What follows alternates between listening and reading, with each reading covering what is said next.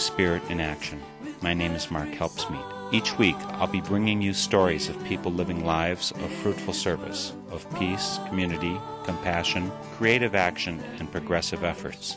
I'll be tracing the spiritual roots that support and nourish them in their service, hoping to inspire and encourage you to sink deep roots and produce sacred fruit in your own life. Let us sing little song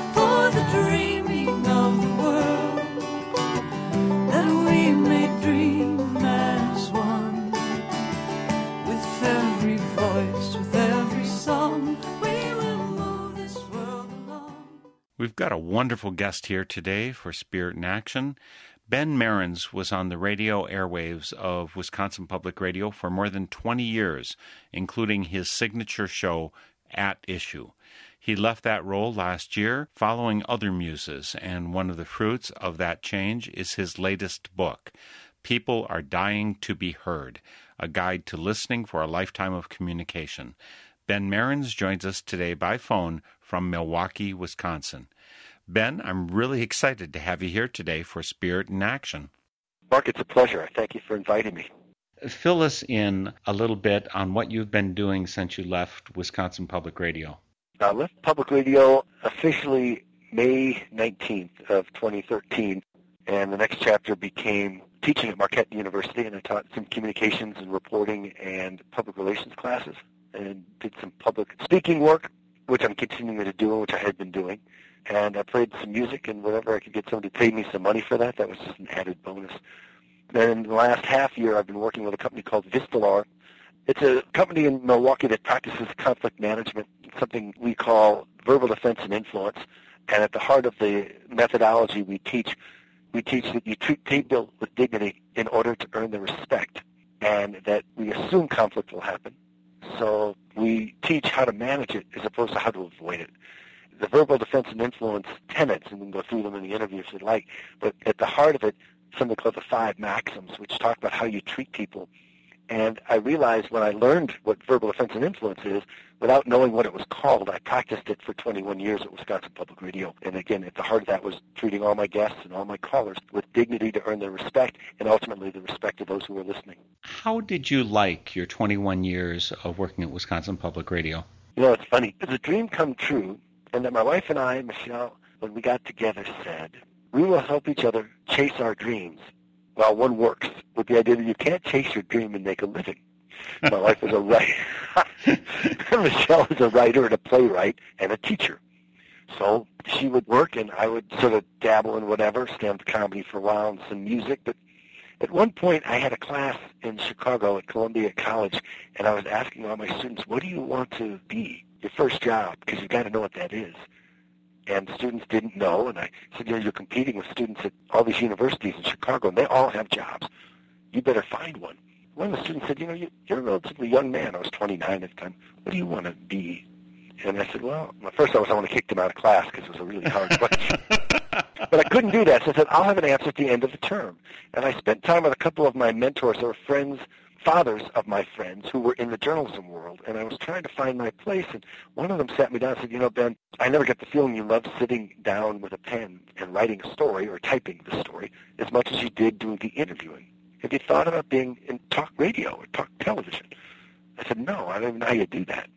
Well, I had taken a newspaper job and the newspaper job had a benefit that at the time I didn't know was a benefit. A reporter was leaving and asked me if I wanted to co-host a public access Sunday night live call-in TV show an hour from my home. So I said, sure. It sounded great. I'm going to be on TV. So every Sunday, I got my car. I drove at least an hour, sometimes an hour and a half, depending on weather and traffic, to sit in the studio and take calls, if there were any, about well, we did shows on gangs and HIV AIDS and property taxes and some other really, really dry issues. My co-host was the state senator from the district. When we did the show on gangs and HIV AIDS in the suburbs, we got lots of calls. I drive home every Sunday wondering why am I doing this show and didn't really care for the reporting job I had to go to the next day. Wasn't making any money, wasn't having any fun. And then this job ad showed up for Wisconsin Public Radio. The network wanted a host to host a business show. I had all the necessary requirements, but they also said they wanted to hear talk radio experience. And I had none. My wife said, yeah, but we have the audio from your public access show that you said wasn't worth any of your time. But now it seems like it was. So she dubbed the sound for me and sent the tape in. And it was me saying, okay, well, you know, Senator, we go next to Joan in this town, and she wants to talk about this subject. And they had a couple cuts of that. That was all I needed to get the interview. And the rest is history. Well, yes and no. So I take the job, and it's in Milwaukee. So I became the fifth member of the new office and hosted a, a business show for four and a half years called Everybody's Business. What was your major? What what did you study at university or whatever? At the University of uh, Wisconsin in Madison, I studied public relations and basic journalism. Then I spent a year singing telegrams for a living and taking comedy at Second City, thinking I was going to be the next Chevy Chase or Bill Murray. And that wasn't going as well as I hoped, so I had a uh, scholarship offer to go to Northwestern's Medill School and get a master's in print journalism, which I did. Those days, you stood in line to pull cards to register. There was no computer. And in registration line was Michelle Ellis of Long Island, New York, who has been Michelle Merens now for 29 years. So my degrees are both in public relations and journalism and print journalism, writing and reporting. And yet you were doing a business show. What's your expertise in business? I left Northwestern and took a job as a business reporter in an electronics industry newspaper in New York. So I did that for a couple of years. And then I also wrote for Crain's Chicago Business, and I wrote some articles for the Chicago Tribune in the economics area. So I don't know if it's expertise, but it was enough understanding of the uh, lingo to host talk shows on it and I tell people I, I almost got my radio MBA for four and a half years because I did lots of shows on things I didn't understand when I started, everything from micro and macroeconomic policy and theory to property tax proposals and healthcare reform, cost perspective. So I learned a lot hosting that show. But it turns out, as you well know as a host, you don't have to be an expert in anything except listening. And if you're good at listening and you ask a good question, your guest is going to tell you what you need to know. So I didn't have to be a business expert, but I learned a lot about business because I was paying attention, and I got to do it every night for four and a half years. Well, that brings us to the real reason that I have you on the program today. Ben Merens is author of a new book, People Are Dying to Be Heard, a guide to listening for a lifetime of communication. And Spirit in Action is all about trying to heal the world, make it a better place. And listening has such a role in this. Have you always been a big listener? Would your wife say, when if we talk to Michelle, would she say, Ben has always been the consummate listener in our relationship? Well, it's really not a fair question, Mark. no, of course you wouldn't. She's my wife. Um, we're toughest on actually those we are closest with, and I talk about that in my book, and I talk about the idea that we need to have the greatest patience with those we live with and love with, because we, we just challenge them a lot. But I think what I would say is I was a middle child, so I came to my journalism career biologically as well as educationally. I had a lower back fusion when I was 16 after the junior year of my high school experience, and they fused my spine because I had popped my L5 disc when I was water skiing when I did it, and they did a, a surgery in the back and a surgery in the front, so I was in the hospital a month for the two surgeries, and then I spent the summer in a body cast, a plaster coffin, if you will, from my shoulders to my knees. So my grade point went up, and I learned to sit very I had nothing to do besides that. My mom would let me drink some beer, but I learned to sit very still because although I could feel physically free of what felt like a jail sentence, was to be extremely still. And I remember two of the nurses when I was in the hospital would talk to me about going through this experience a moment at a time and letting me know I can survive this. So I learned a lot about listening back then, and I didn't realize it, I think, at the time, of course. But now I look back and my sort of Jewish kid becomes slightly Zen Buddhist in his patient mantra started that summer. And did you get that? I don't know if it's intelligence, experience, talent for being still. Did you get that out of your religious background? I mean, like if you're doing davening or something like that, where did you actually get any native intelligence for silence? I don't know if it was religious. I mean, I'm active in my synagogue, but the progression, and again, we'll jump forward a while, I became a host of public radio where people said, what a great job, you get paid to speak. And again, Mark, you know this, hosts get paid to listen. You don't get paid to talk. And I learned to sit still. In fact, there were moments where I'd allow silence on the air because I knew it would draw the ears of my audience in. And there's a value to silence without the um and you know and but, but just silence. So I would sit and allow some silence on the air when I didn't hear a lot of it in other places on the radio. And I also, and this is where the title from the book comes from, I would watch people sit online waiting to get on the air. And they'd sit on the phone line 25 and 30 minutes to get on the air for two minutes. And it dawned on me, these people have nobody to talk to, so they're calling a stranger, even though they may feel they know me. They don't personally know me. And yet, if they had somebody to sit down and talk with, they wouldn't call me. I'm only giving them two minutes. But they were talking about important issues and their thoughts about them, sharing them with somebody they knew would be listening. And I thought, man, there's a huge need in this world for people to sit and listen, not just on the radio, and I love doing it, but one-on-one if it's a coffee shop or in the car with a friend or sitting in the back porch. I coupled that with the base experience of sitting so still the summer I was in the, the plaster cast and found that there's a, a real power just sitting still. There's also another reason. When I was six, I used to sit in my Grandma Happy's living room. Her name was Harriet, but from age two, she was always smiling, so her name quickly became Happy. And Grandma Happy and I would sit silently on her couch and we'd look out the window. She lived by Lake Michigan, so we could see the water. And after about 10 minutes of silence, Grandma Happy would say, Benny, what you thinking? And she was trained at the University of Chicago, so her diction was perfect. But she would sort of playfully ask me that because she was teaching me two things. One, it's okay to be with somebody and be in silence. And the other is it's respectful when you're in silence with someone to then pause and ask them what they're thinking about because their thoughts validate who they are and Grandma Happy taught me that when I was six years old. And you evidently learned it well. I have to agree with you, by the way, Ben. Being a host here for a radio program has taught me to listen increasingly well in my life. I really think it's improved my relationship at home and with everybody else in my life because I now listen more deeply than I ever did before. So it changed me. Did you feel like your 21 years changed you in that direction? Yeah, and I'm glad you mentioned that because, you know, it was real basic physiology for me. I, I found when I would go into the studio and close the door for an hour's interview, it could be about property taxes in Wisconsin or political upheaval in China. I closed the door, and outside this door were all the issues that were problems or needs or wants in my life. And inside the studio was just what I was talking about. And I noticed that my breath would deepen while I was on the air.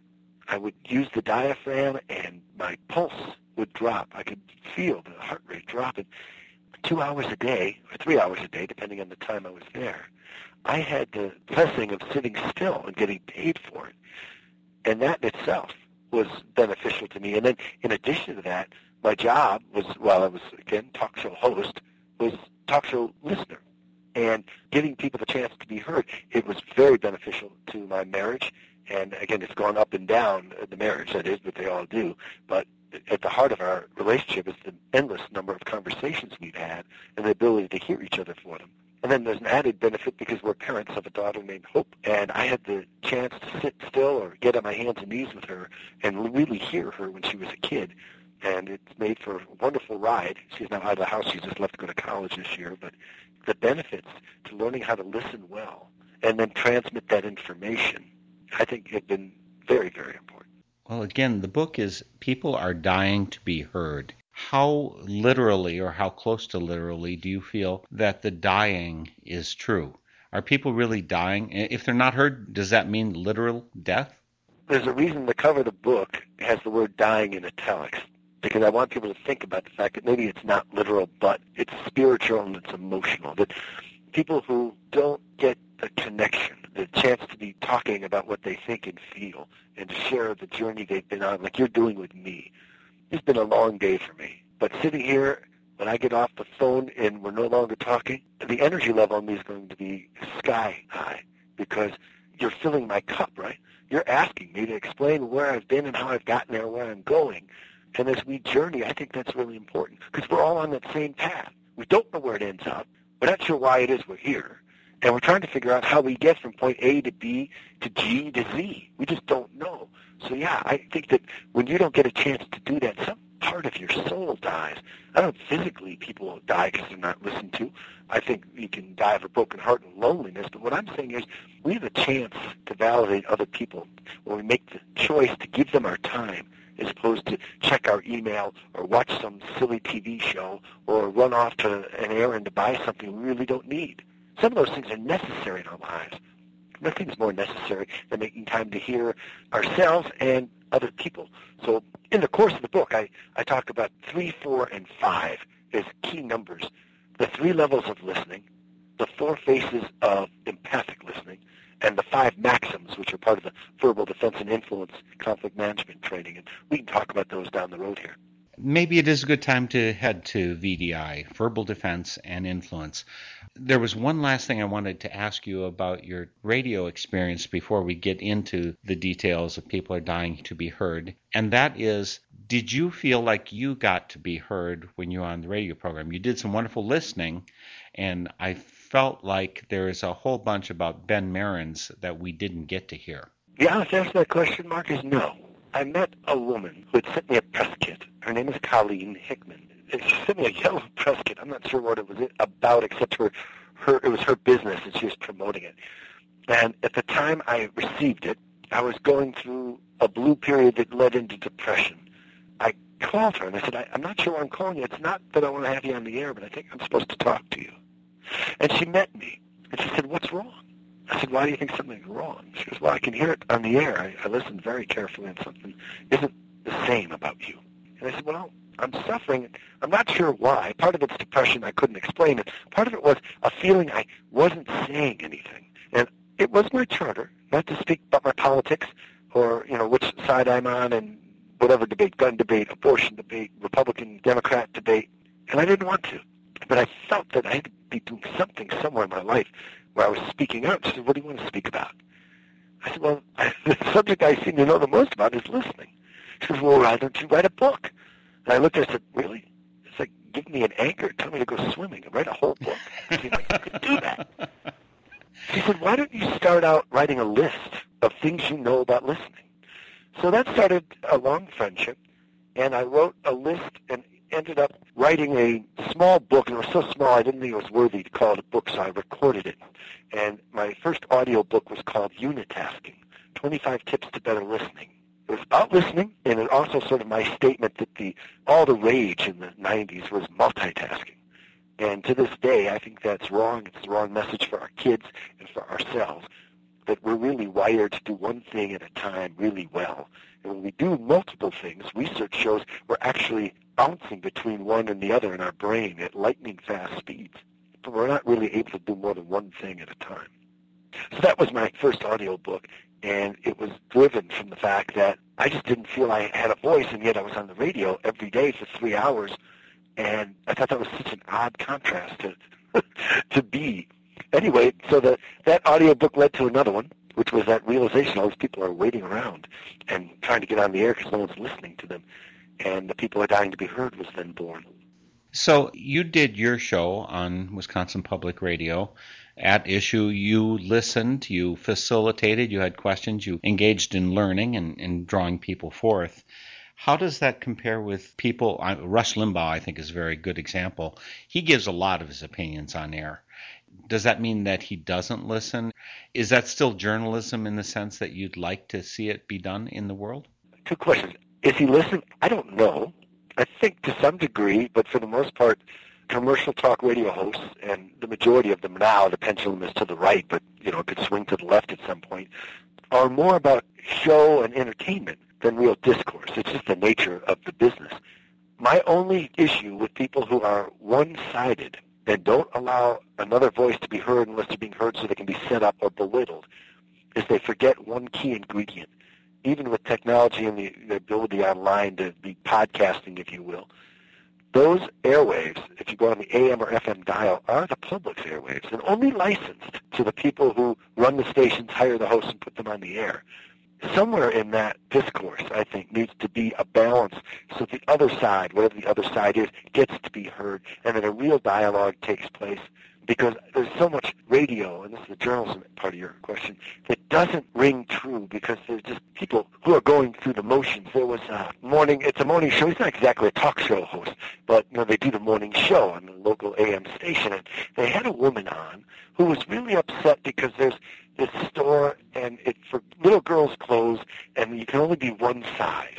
And the woman's complaint was how awful it is that there's only one size, so if you're a heavy girl, you don't fit in and you don't get to buy the clothes, so you're not a member of the in club. And she thought this was terrible. And I appreciate her position. And as a father of a daughter who had to go through what it was like to see her body not be what everybody said should be at times on TV, I could see that there's a problem with that. But but the journalism side of me listened to this guy who basically fed her softballs, agreed with her, and you could almost see him nod his head. And at no point did he ask the question I wanted to ask, which was, this is a capitalist society. The idea is that you can complain, say somebody shouldn't do something, or you can do something to balance it. So what if you came up with a real girl clothes store? Real girls buy our clothes because they're all shapes, they're all sizes, and that's the way it's supposed to be. And you compete. You do the same thing the other store did, but you've got a lot bigger market because most of the girls are either too big or too small for the clothes that are being sold by that one store. So why don't you make that the commercial outlier and make this commercial inlier? He didn't ask the question because the curiosity wasn't there. He was just there to sort of stroke her, promote her, and move on to the next traffic and weather break. It just wasn't very interesting. But I just felt sorry for him. He wasn't very engaged. He really wasn't listening. He was just sort of going through the motions. Does this mean, Ben, that you have an opinion one way or another about, well, you know what the fairness doctrine used to be? It originated in the late 1940s, and in the late 1980s, it was abolished. It was no longer the standard to which broadcasters had to adhere. You were doing radio for many years after that. Is the loss of the fairness doctrine in broadcasting, is that a good or a bad thing in your opinion? You don't have to have a doctrine to have fairness. I like the idea of letting people have firm opinions and challenging them. I met a guy in Madison when I was a student, and he had this big button on his shirt that read "Question Authority." I walked up to him and I said, "Who are you?" And he looked at me and goes, "What? Said, Who are you?"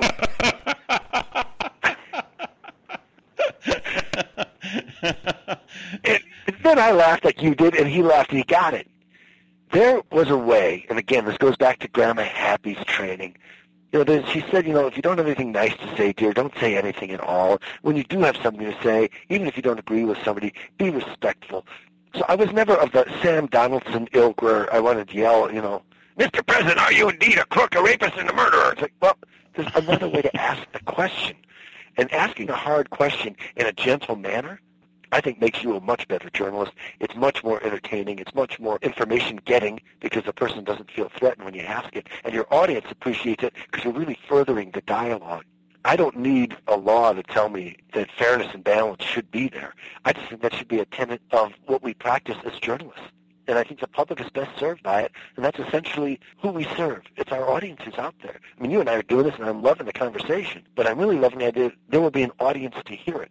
Well, we are speaking with Ben Merens, and this is Spirit in Action, which is a Northern Spirit Radio production on the web at northernspiritradio.org. That's ORG like in organic, not commercial.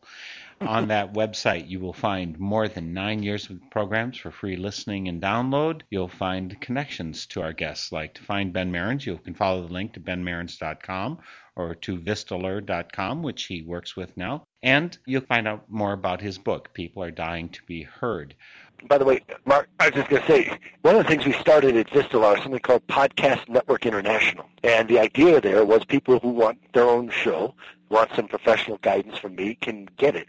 The other idea there is that we bring At Issue back. So there are a couple episodes of At Issue. They're rather short. They're me talking a little bit about where I've been. The idea is when I can figure out a way to get my life in a regular pattern at work, because there's a lot going on there, that I will try to get At Issue up once a week at least, so people can hear At Issue again with me speaking and eventually with guests. That's podcastnetworkinternational.com. So you can go to podcastnetworkinternational.com. Also, so Ben Merens, Vistelar.com, and podcastnetworkinternational.com. All of those will be present on northernspiritradio.org. And when you visit, leave us a comment. We love two-way communication. As Ben says, this is about listening. We want to hear both directions. Also, there's a place to donate. That is how we fund this full time work. Click on the donate button. Even more than that, I'd love it if you would support your local community radio station. They provide you a slice of news and of music that you get nowhere else on the American dial. So please start by supporting your local community radio station. Again, Ben Merens is here for 21 years. He was on Wisconsin Public Radio. At Issue was the program that I listened to many hours of and got to know and love this person, although I still didn't know much about him. So I'm so glad that he's here with us today. Mark, before you continue with your questions for me, I want to echo what you said about supporting your community radio and Northern Spirit Radio because more and more we hear on radio stations, whether you're in Cincinnati or Sacramento or Philadelphia, the same station essentially. That the local radio is being drowned out by the bigger conglomerate stations that are running, you know, the clear channel-esque type programs. There is a place for that, but there's really an important role for local radio too. But where it used to be something the government made sure it had money for, right now we know governments have trouble getting to the other parts of their budgets, and sometimes radio takes a hit but it doesn't have to because you can help support it. So I certainly echo Mark's comments there, and I'm going to take a stand for something here in the program. I'd say, yeah, support stations like Northern Spirit Radio and the programs you're listening to right now. And I also want you to remember to get Ben's book, People are dying to be heard, a guide to listening for a lifetime of communications. There's deep truth in that. I asked you earlier, Ben, if that dying was literal, and I suspect that a number of the suicides are from people who didn't feel that they were heard. That people, in fact, do die for lack of that connection, that embedding in human society, in addition to the spiritual and emotional deaths that people can go. And yet we do so many things that militate against us getting heard. We put on noise that interrupts. It's like the way people these days, they'll take a smartphone and they'll be texting and they'll do all that instead of being present with the people that they're at. You talk about that in the book. Do you have a smartphone? I have a smartphone. In fact, I have a smartphone, I have a MacBook, and I just had a birthday. My wife bought me an iPad. I said, why did you do that? she like, you, you talked about it. I said, yeah, but you know, if I open it, I'm going to use it. And then you're going to say I'm one more addicted tool into technology. I'm going to return it. But I want to tell you something. You talked about the dying to be heard. One night I was coming home and I stopped at the local store. And the guy who manages the store, Ken, came up to me to tell me a story. And he was telling me this as I realized the product I wanted was not on the shelf. They were out of it. And it was late and it was cold. It was the middle of the winter. And I was wishing I'd gone home because I was tired, cranky, and hungry. And I also know that people expect me to sit for a story because it's what I do. So when he said, hey, you know, I got a story for you about Steve. You remember Steve, don't you? You worked here last summer. And I looked at and said, no, I don't. He goes, yeah, you do. Big, tall guy, blonde hair. He's young guy. Ken, I really don't remember Steve, but what's the story about Steve? And I'm thinking, God, I just wish I hadn't stopped. He told me the story, and now I'm thrilled I stopped. He said Steve and his girlfriend live in San Francisco, and they were in a park by a bridge over a river. And they were sitting on the bench when they saw a man who appeared to be a homeless man get to the railing of the bridge and begin to climb it to jump. And Steve ran over to the man and said, excuse me, what are you doing? And the man said, I have nothing to live for. I was going to end my life. I am ending my life. And Steve said, give me your hand. I'll help you. The guy looked at him and goes, there's a better way. And the guy looked up at him, because you can get down to the water a different path. But why don't you come over to my bench and talk to my girlfriend and me and tell us why you do this? So for half an hour they talked. And as I said, I don't know Steve, so I don't know what they talked about. But after half an hour of listening to this guy's stories, he thanked them for listening and he got up and he walked in the opposite direction of the bridge. And I love this story because it is a real extreme case of how listening literally saves somebody's life. We never know if we're going to have an impact on somebody. We only know about the missed opportunity when we don't take it. So I do advocate, yeah, listen to these people because that storytelling is critical. And for this one man, it saved his life, literally. You know, my memory is confusing me at the moment, but was it in the book or was it in a recent news article that I read about a guy who lives near a, a place, a bridge somewhere, and over the last 21 years or something, he's saved the lives of I don't know 50 people who were going to jump. Did you did, did you see that, or was that in the book? I have not seen it. It's not my book, but I love the uh, the image. He lives by by the river where people, you know, the bridge where people would jump and help save them. Yeah, it was it was within the last couple of days. I read this. What it says to me is this message is, is spot on, and that you can make a difference just by listening. I, know, I tell people that, and I, I've taught this to 13-year-old kids in religious school ethics classes. You know, the world is an extremely different place because each of us is here. Not cataclysmically different, but extremely different. If you hadn't been here, or I hadn't been here, and go back with all the people you've touched, there are hundreds of thousands of dominoes, millions of moments that would be different. And I think valuing the importance of our individual presence is critical. And at the heart of that is how we interact with other people and how we take time to hear what they have to say. I think that's just paramount. Tell us a little bit more about verbal defense and influence, VDI, that Vistelar uses, has taught you, I guess. Yeah. I, I think maybe you knew it intuitively before. Yeah, I, when I learned what it was, I realized I had been practicing it. Verbal defense and influence was initially known by many around the country as verbal judo. It morphed into verbal defense and influence with Vistelar.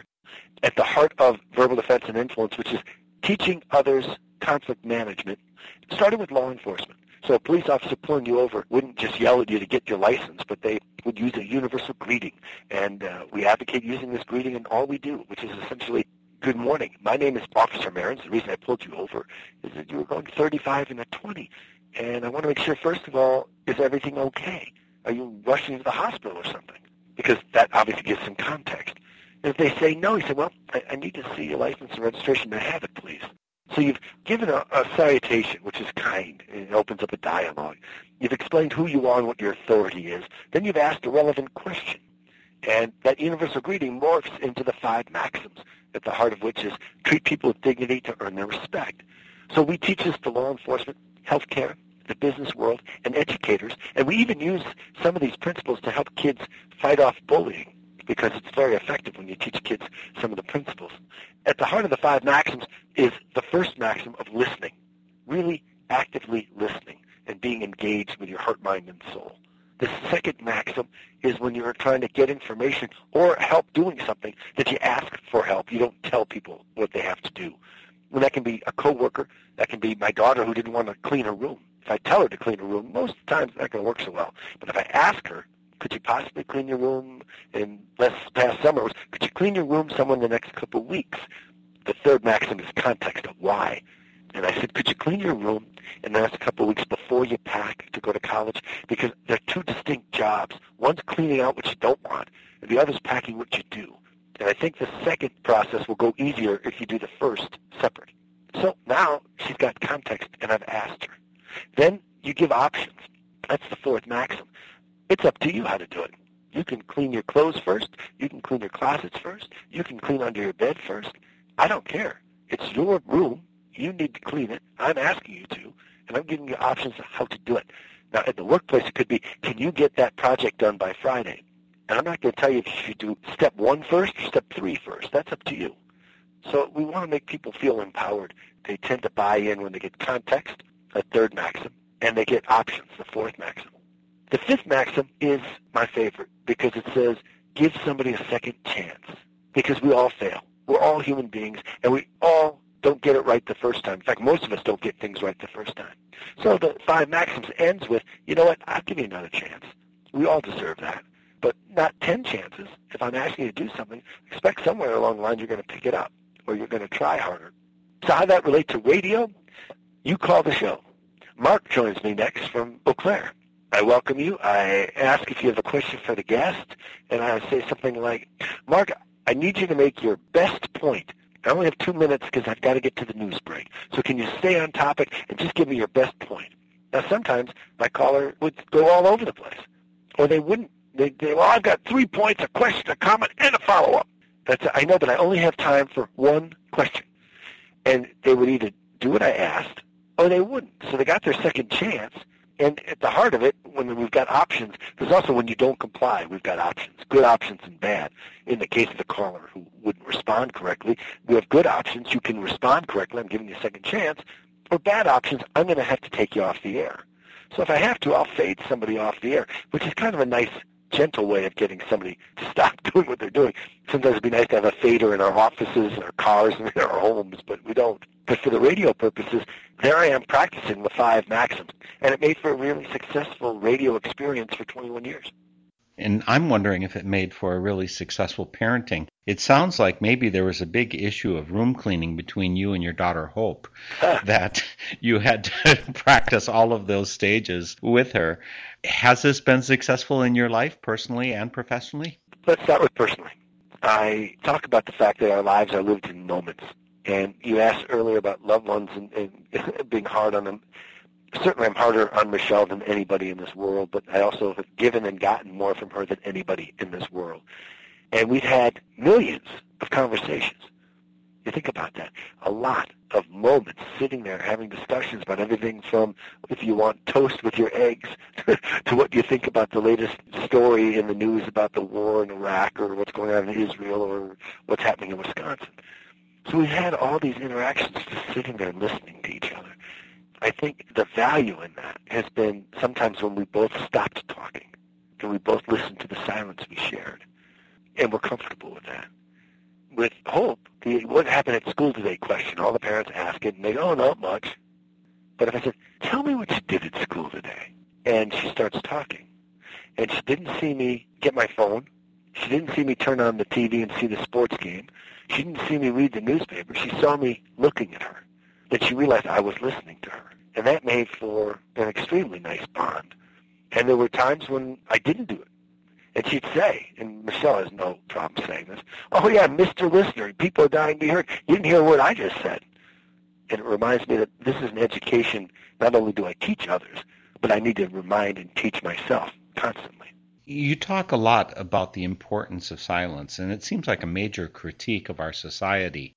Now, you know I'm Quaker, and our form of worship is actually an hour of silence. You mentioned something about kind of the Buddhist Jewish influence in your life, that the listening, the quieting down is something that's so very foreign to our society. Fill up every moment, have a TV and a radio and something running. Don't allow a moment of silence. Aren't you afraid that you're swimming so far counterculturally that no one can accept this message? I hope not, because I think when people do get it, they appreciate it. I was speaking at a conference, and I do a listening drill because I, I found out during a, radio show on anger and anger management that research shows when you get angry or have an emotional reaction, there's an adrenaline rush. It takes about 90 seconds to process. So if I'm really upset with you, Mark, and I don't take 90 seconds to sit still, I may say something and I'm going to regret it. But if I sit still for two minutes, I allow the adrenaline to process. So I do an exercise. I go to conferences or speeches, and I say, I want everybody to close their eyes. I don't want you to count, but on my mark, I want you to feel two minutes. Raise your hand when you think two minutes has passed. Used to do it with three minutes, but nobody could handle it. So the two-minute exercise would get half the room with a hand raised at 60 seconds, three-quarters of the room with their hands raised at about 90 seconds. And only about 20% of the people in the room will still be hands in lap in two minutes. And I point out, you know why this is important? In part because you don't allow the 90 seconds to process the adrenaline when emotional reaction happens, and you don't want it to be reaction but response. And we need to teach our kids what it is to be still, to be still to share, to be still to listen, to be still to learn, just to be still. And if we don't have concepts of time, that's really, really an impossibility.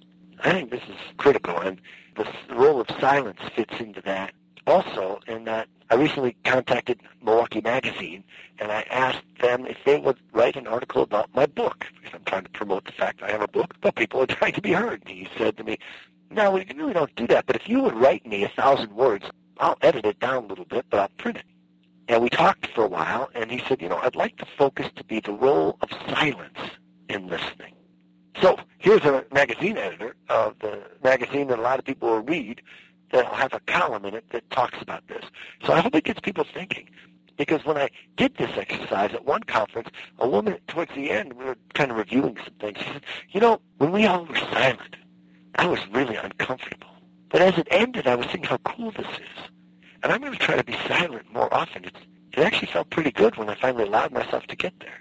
You know, there's another part of this listening and the silence that I really wonder about. I have had encounters a couple times with people who it seems to me would talk endlessly and they had a need to be heard, but I don't think that it ever got filled for them because I don't know if they knew they were heard because they didn't stop talking long enough to know that they were heard. Well, I had a roommate at one point, a housemate. Jerry would talk on and on and on, and I felt like it was fighting to get any word in with him. And so one time I just let him talk and I watched the clock. And without a single word from me, he talked on for 22 minutes. And I think that probably he has a thirst. He's dying to be heard, but he doesn't have the mechanism to let himself know that he's been heard. Is that part of the training, VDI, or other things that you use in whatever presentations you do? It is part of the training, and it's part of the message more than the training. And the message is prioritize what you have to say because you don't have time to say everything that you want to say. So it's nice that you sat so still for so long for Jerry, but I let people know that if we, we're talking and they want to tell me a story, if they haven't asked, you have time to hear it? And I don't have a lot of time, I will say, you know, I've got to be somewhere in 10 minutes, so go ahead, tell me your story. But I only got 10 minutes. And my younger brother and I talk a lot on the phone. His name is Josh. We will riff for 20, 30, 40 minutes. And sometimes about the same stuff. It's just sort of this catharsis conversation we have, which drives Michelle a little crazy, but it's good for us. But there are times when we're both busy. And I'll say, Josh, I only have 10 minutes. And he's going on, and I give Josh a one-minute warning. I'd say, Josh, I got a minute before I got to go. Wrap it up. I'm not being rude. I'm just giving him the guidelines because your willingness to listen isn't an obligation to be taken advantage of. I also talk about interrupting with intention because there are times people are speaking. If you want to let them know you're listening to them, it's not that you just sit there going, uh-huh, yeah, mm, yeah, really, oh, yeah, mm, yeah. You stop and say, hold on a second. You just said A, B, C, D, E, F, G, but I thought you were going to talk to me about X, Y, Z. You say, oh, no, no, no. It's not about X, Y, Z, Ben. I'm really glad you asked me that question. And you keep them focused on what they said they were going to talk about. If you interrupt with intention, it shows you're listening. If you interrupt and ask a question that shows you weren't paying any attention at all, that's where interruption becomes rude. But I was raised in the Midwest. You don't interrupt. That's rude. But what I teach people now is you do interrupt because you want clarification or you want some explanation. And it's also the idea that good listening is like a slow game of ping pong, if you will. It's back and forth. It's, it's not just one way. So if we learned as a society what you are actively teaching us, both through your book, People Are Dying to Be Heard, and through the workshops and presentations that you give, if we learned verbal defense and influence, if we learned communication, listening, using silence, how do you think our world would be different? If everyone was a little more patient with each other, if everyone was a little more comfortable with a little silence, if everyone was willing to hear what somebody else said because we're all worthy of respect, a little kind of a gentler world, I guess. The idea that you can hear other people, that the idea that silence has a place, because we go so many places, and instead of silence like we could have, our cars, which are sort of surround sound system, living rooms on wheels, or the elevator, or even if you're the movie theater. It used to be time before the movie was quiet, but now, 20 minutes before the movie, there's commercials being played, then there's highlights, and then there's they're urging you to make sure you buy more popcorn, then you're told to turn your cell phone on. There's no point. We just sit in the theater and have the experience of hearing the other people in the theater. I think institutionally we could embrace silence a little more. I, I noticed when Hope was a freshman in high school, I went into the school and I, between periods, I just spent, you know, 50 minutes learning something, hopefully learning something. And now you think, well, how about couple minutes to think about it? But they got out of the classroom and music was blaring at them. And I like music. I perform, but I also love as a place for non-sound. So you can come out of a class and think a little bit about the theories that you were just discussing. And then what they would do after four minutes is they'd turn the music off, and the kids would make a mad rush to the classroom because that was sort of a Pavlovian training. You got 60 seconds to get to your seat, or you'll get a demerit. So there was no real desire to create a culture of thinking between classes. It was more sort of, you know, see if you could teach the rats in the maze how to get to the end of the maze in time so you don't get punished.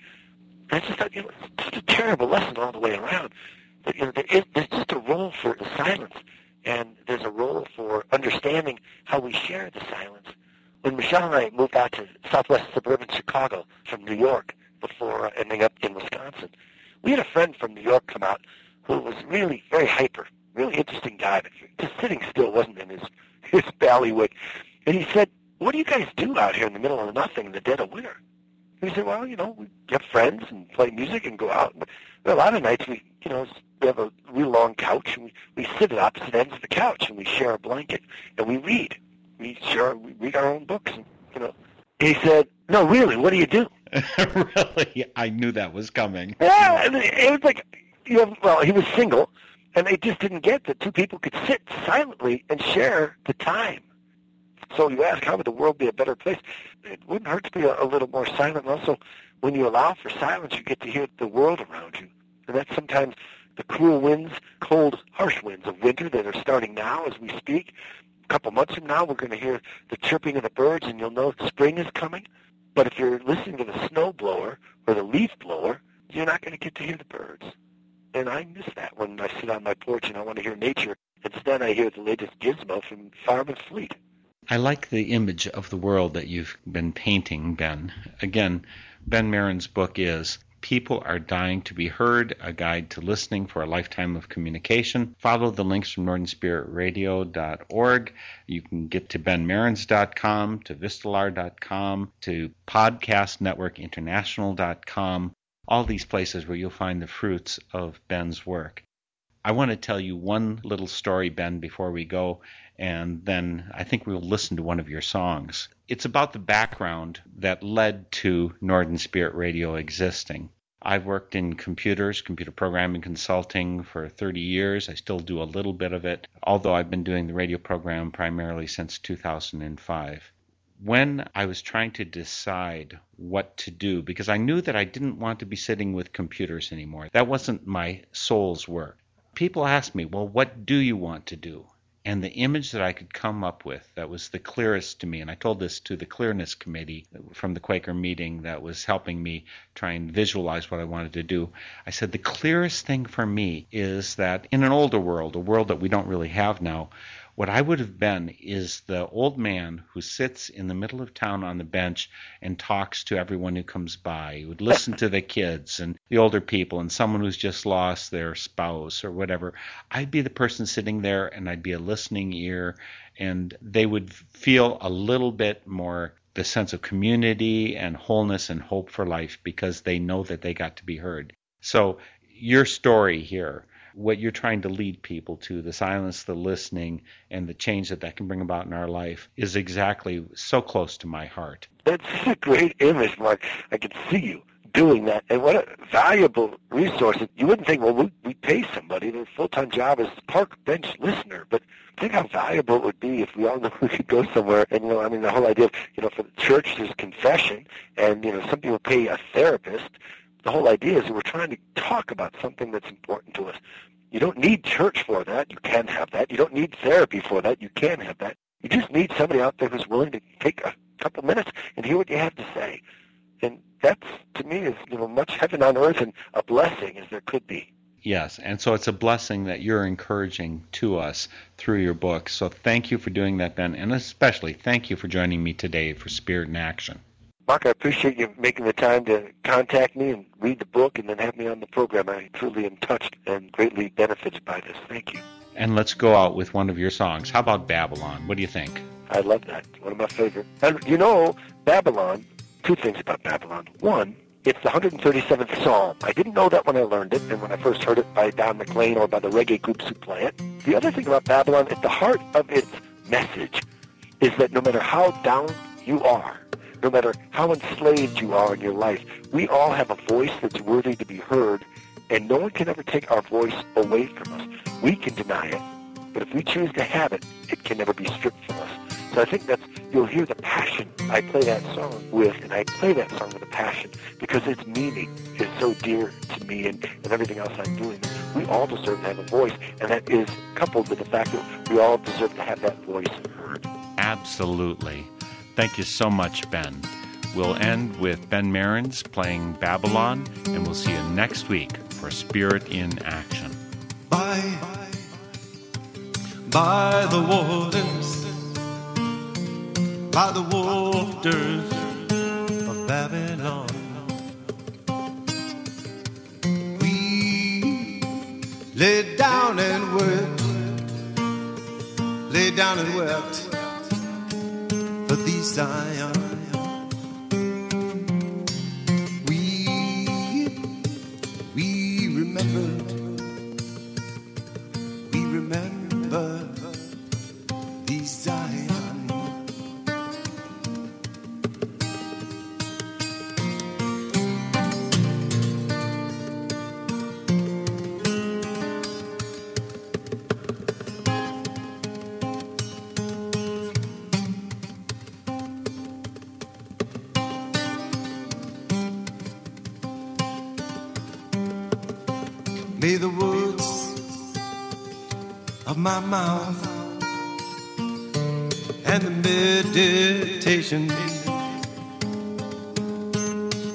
of my heart.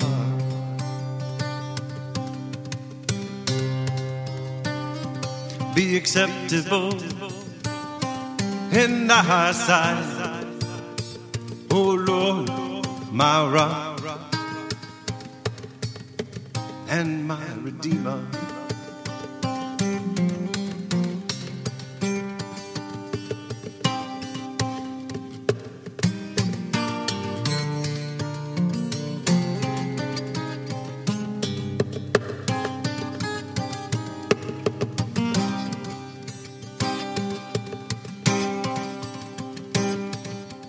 By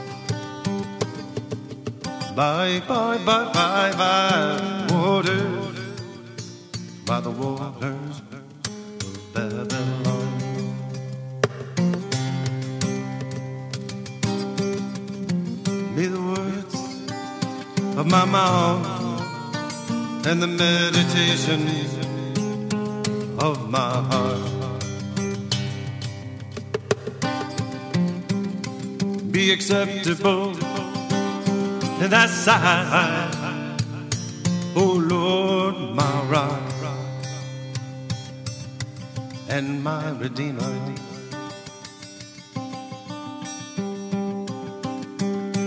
by by the waters by the waters of Babylon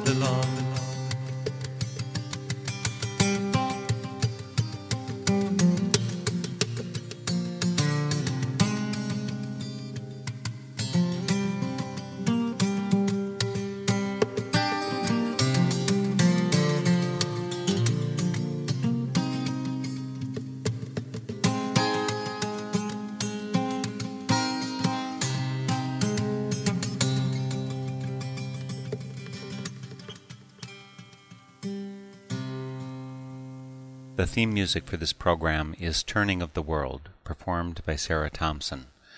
This Spirit in Action program is an effort of Northern Spirit Radio. You can listen to our programs and find links and information about us and our guests on our website, northernspiritradio.org. Thank you for listening. I am your host, Mark Helpsmeet, and I welcome your comments and stories of those leading lives of spiritual fruit. May you find deep roots to support you and grow steadily toward the light. This is Spirit in Action. With every voice.